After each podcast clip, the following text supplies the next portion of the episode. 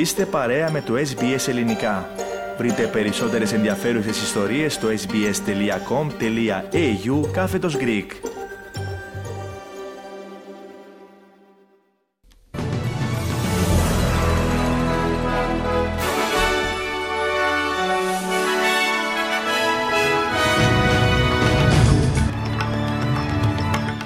Σε θερμό κλίμα η πρώτη επικοινωνία Αλμπανίζη με τον νέο Πρωθυπουργό της Νέας Ζηλανδίας. Συνάντησε Αλμπανίζη με τον Αμερικανό μέγαλο επιχειρηματία Bill Gates στην πρωθυπουργική κατοικία στο Σίδνεϊ. Διχασμένοι οι δυτικοί σύμμαχοι για το επόμενο βήμα βοήθειας προς την Ουκρανία και είτε στον Ελλήνων πρωταθλητών στο Australian Open.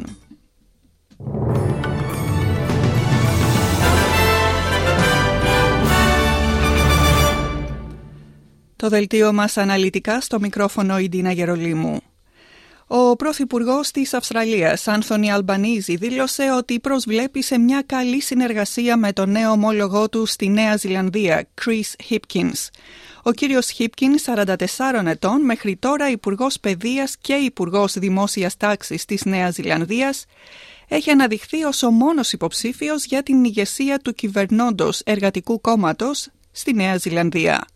Στην αυριανή συνεδρίαση της κοινοβουλευτικής ομάδας του κόμματος αναμένεται να αντικαταστήσει την Jacinda Ardern, ενώ η ορκομοσία του πιθανότατα θα γίνει στις αρχές Φεβρουαρίου. Ο κύριος Αλμπανίζη είπε ότι μίλησε με τον κύριο Χίπκιν, στον οποίο και συνεχάρει και λέει, είπε ο ίδιος ότι η συζήτηση ήταν θερμή. Σε δηλώσεις του, ο κύριος Χίπκινς είπε ότι θα προσπαθήσει να είναι αυθεντικός στο νέο του ρόλο.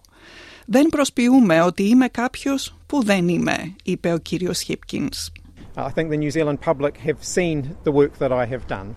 Uh, I've, uh, you know, dealt with some challenging situations uh, over the last uh, five and a half years, the last couple of years particularly.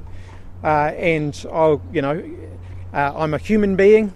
I'll make the odd mistake from time to time. I try and own the mistakes that I make. I don't pretend to be someone that I'm not. Συνάντηση με τον Αμερικανό μέγαλο επιχειρηματία και φιλάνθρωπο Bill Gates είχε ο Αυστραλιός Πρωθυπουργός Άνθονι Αλμπανίζη. Ο κύριος Αλμπανίζη δέχθηκε τον κύριο Gates στο κύριε Billy House, την πρωθυπουργική κατοικία, στο Σίδνεϊ. Στην συνάντηση ο κύριος Αλμπανίζη εξήρε το ιστορικό της κυβέρνησής του σχετικά με την κλιματική αλλαγή, ένα θέμα για το οποίο ο κύριος Γκέιτς έχει ιδιαίτερο ενδιαφέρον και προωθεί μέσω της εταιρείας του Breakthrough Energy. Ο κύριος Γκέιτς δήλωσε ότι εκτιμά την βοήθεια της Αυστραλίας στις πρωτοβουλίες του στον τομέα της υγείας και τις δραστηριότητες στο θέμα αυτό μέσω του Ιδρύματος Bill and Melinda Gates. Ο συνειδητής της Microsoft δήλωσε ότι θέλει να εξαλείψει την ασθένεια της ελονοσίας. You know, malaria in the long run, we want to do the same thing we're doing polio, which is eradicate it regionally and then eradicate it all over the world. So uh, both the foundation and Breakthrough Energy are excited about the things we can do together. Πάνω από 17.000 όπλα παραδόθηκαν στις αρχές στην, της Αυστραλίας πέρσι, πρώτη χρονιά γενικής αμνηστίας στη χώρα μετά από δεκαετίες. Το 1 τέταρτο περίπου των ατόμων που παράδωσαν όπλα είπαν ότι τα κληρονόμησαν, ενώ ένα 38% παραδέχτηκε ότι δεν είχε άδεια οπλοχρησίας. Όπλα μπορούν να παραδοθούν στις αρχές ανώνυμα και χωρίς τον κίνδυνο επιβολής προστίμου. Συνάντηση των Δυτικών Συμμάχων στην Γερμανία δεν κατάφερε να καταλήξει σε απόφαση σχετικά με την προμήθεια γερμανικής κατασκευής τάγκς στην Ουκρανία. Οι Ηνωμένες Πολιτείες προέτρεψαν τις χώρες να εντείνουν τις προσπάθειες για να βοηθήσουν την Ουκρανία, λέγοντας ότι η Ρωσία πρόκειται να εντείνει τις προσπάθειές της στον πόλεμο. Οι Ηνωμένες Πολιτείες και η Φιλανδία έχουν ανακοινώσει και οι δύο επιπλέον βοήθεια για την Ουκρανία. Η Γερμανία έχει δικαίωμα βέτο σε οποιαδήποτε απόφαση εξαγωγής των tanks τύπου Leopard 2. Πιστεύετε ότι το Βερολίνο είναι απρόθυμο να εγκρίνει την χρήση των αρμάτων μάχης, φοβούμενο ότι θα προκαλούσε τη Ρωσία. Ο επικεφαλής της στρατιωτικής επιτροπής του ΝΑΤΟ, Ολλανδός Ναύαρχος Ρομπ Μπάουερ, είπε ότι ενώ μπορεί να έχει υψηλό κόστος η βοήθεια προς την Ουκρανία, το να μην βοηθήσεις θα ήταν ακόμη χειρότερο. Giving away stuff now costs money, will lead to taking a certain risk. But the costs for all of us will be much, much higher if Russia wins the war in Ukraine. Περισσότερα για το θέμα αυτό θα έχετε την ευκαιρία να ακούσετε λίγο αργότερα στο πρόγραμμά μας. Στην Ελλάδα τώρα η πρόεδρος της Δημοκρατίας Κατερίνα Σακελαροπούλου συναντήθηκε χθες με τον Γερμανό καγκελάριο Όλαφ Σόλτς στο πλαίσιο της επίσημης επίσκεψης που πραγματοποιεί στο Βερολίνο. Στην συνάντηση με τον κύριο Σόλτς επιβεβαιώθηκε το άριστο επίπεδο σχέσεων των δύο κρατών και η πρόεδρος της Δημοκρατίας εξέφρασε την ικανοποίησή της για την συχνότητα των επαφών υψηλού επίπεδου μεταξύ Ελλάδας και Γερμανίας.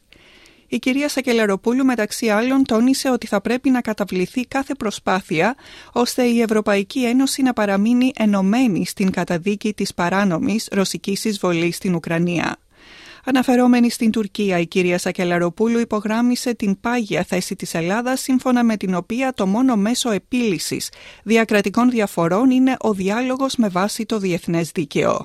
Η ίδια δήλωσε ότι η Ελλάδα εκτιμά ιδιαιτέρως την στάση της Γερμανίας απέναντι στις τουρκικές απειλές, οι οποίες συνδυάζονται με μια εμπριστική ρητορική σε πρωτοφανή επίπεδο.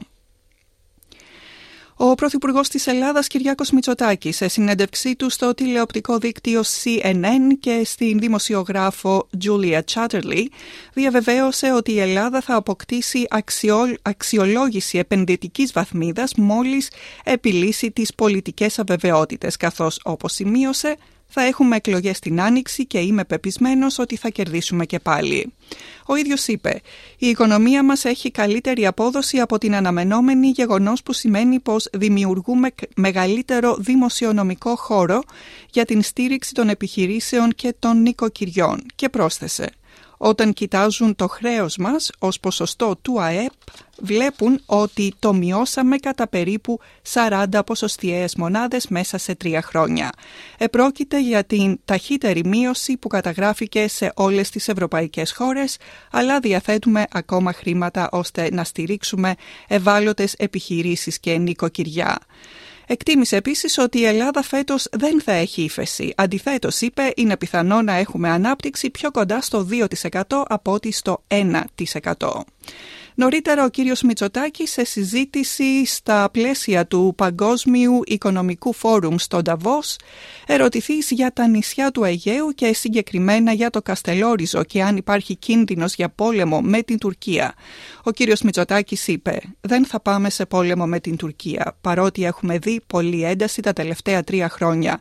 Το Καστελόριζο είναι ένα από τα όμορφα ελληνικά νησιά. Είχαμε μια πολύ καλή τουριστική σεζόν το 2022 ο τουρισμός είναι πολύ σημαντικός για την οικονομία. Ο Economist δεν μπορεί να καθορίσει την τύχη της Τουρκίας, δήλωσε χθες ο πρόεδρος της χώρας Ρετζέπτα Περντογάν αντιδρώντας έντονα σε ένα εκτενές ρεπορτάζ του Βρετανικού περιοδικού εξαπολύοντας παράλληλα νέα επίθεση κατά της Ελλάδας, όπως μεταδίδει το Αθηναϊκό Πρακτορείο Ειδήσεων. Με τίτλο «Η ανατέλουσα δικτατορία της Τουρκίας», ο Economist φιλοξενεί εκτενές ρεπορτάζ για την Τουρκία εν ώψη των προεδρικών εκλογών στη χώρα. Όσο περισσότερο παραμένει στην εξουσία τόσο πιο αυταρχικός γίνεται, αναφέρει μεταξύ άλλων το Βρετανικό περιοδικό. Μετά από έντονες αντιδράσεις Τούρκων αξιωματούχων, ο Τούρκος πρόεδρος δήλωσε χθες.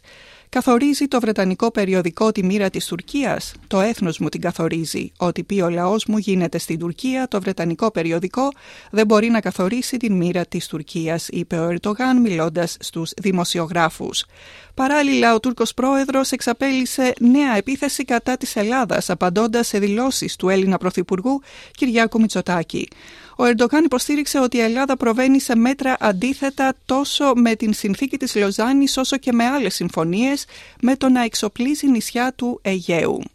Ο Έλληνας Πρωθυπουργός είχε δηλώσει ότι η Ελλάδα δεν θα πάει σε πόλεμο με την Τουρκία και ότι οι δύο χώρες μπορούν να καταβάλουν προσπάθειες για να μειώσουν τις εντάσεις στην περιοχή. Αυτές οι δηλώσεις Μητσοτάκη δεν επαρκούν για να καθορίσουν την τύχη της περιοχής ειδικότερα, είπε ο Ερντογάν, λέγοντας ότι σε διεθνείς συναντήσεις η Τουρκία λέει ότι είναι αναγκαίο αναφορικά με την Ελλάδα στον αθλητικό χώρο και την αντισφαίριση στο Australian Open που πραγματοποιείται στην Μελβούρνη στο διπλό ανδρών. Σήμερα οι αδελφοί Τσιτσιπά έχασαν στο παιχνίδι ενάντια στους Σκούπσκι και Κούλχοφ. Ενώ χθες βράδυ η Μαρία Σάκαρη έχασε από την Κινέζα Λιν Ζου σε τρία σετ που έληξαν με σκορ 7-6-1-6-6-4. Ιδιαίτερο ενδιαφέρον παρουσιάζουν, παρουσιάζουν οι αγώνες Djokovic-Δημητρόφ απόψε στις 7 στο Rod Laver Arena και Mari Batista Gut πάλι στις 7 στο Margaret Court.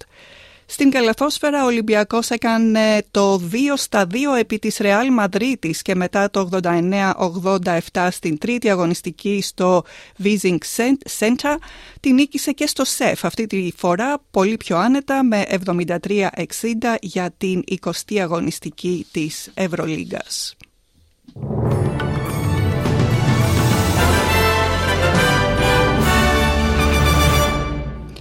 Στις ισοτιμίες του συναλλάγματος, το δολάριο Αυστραλίας ισοδυναμεί με 69 cents έναντι του δολαρίου Αμερικής και σχεδόν 64 λεπτά έναντι του ευρώ.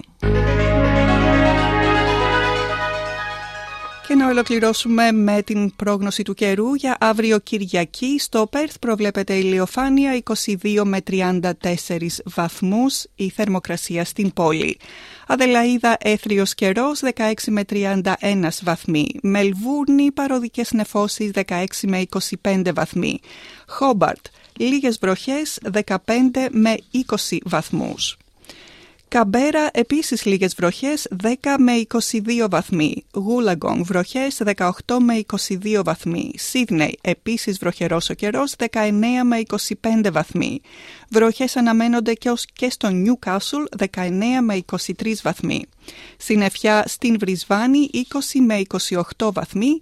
Στο Darwin βροχές και πιθανότητα καταιγίδας 25 με 34 βαθμοί και τέλος στην Alice Springs έθριος καιρός η θερμοκρασία θα κυμανθεί από 21 έως 37 βαθμούς Κελσίου. Για σήμερα Σάββατο στην Αθήνα προβλέπεται έθριος καιρός με ελαφρές νεφώσεις και 16 βαθμοί ανώτατη αναμενόμενη θερμοκρασία. Ηλιοφάνεια στη Λευκοσία και 19 βαθμοί ανώτατη αναμενόμενη θερμοκρασία στην Κυπριακή πρωτεύουσα.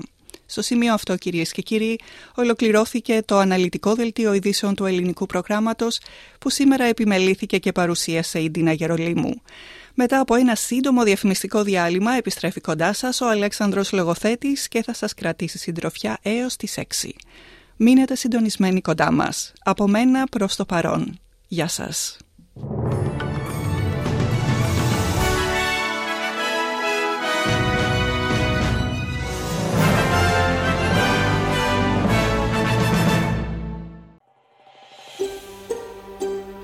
Θέλετε να ακούσετε περισσότερες ιστορίες σαν και αυτήν; Ακούστε στο Apple Podcast, στο Google Podcast, στο Spotify ή οπουδήποτε ακούτε podcast.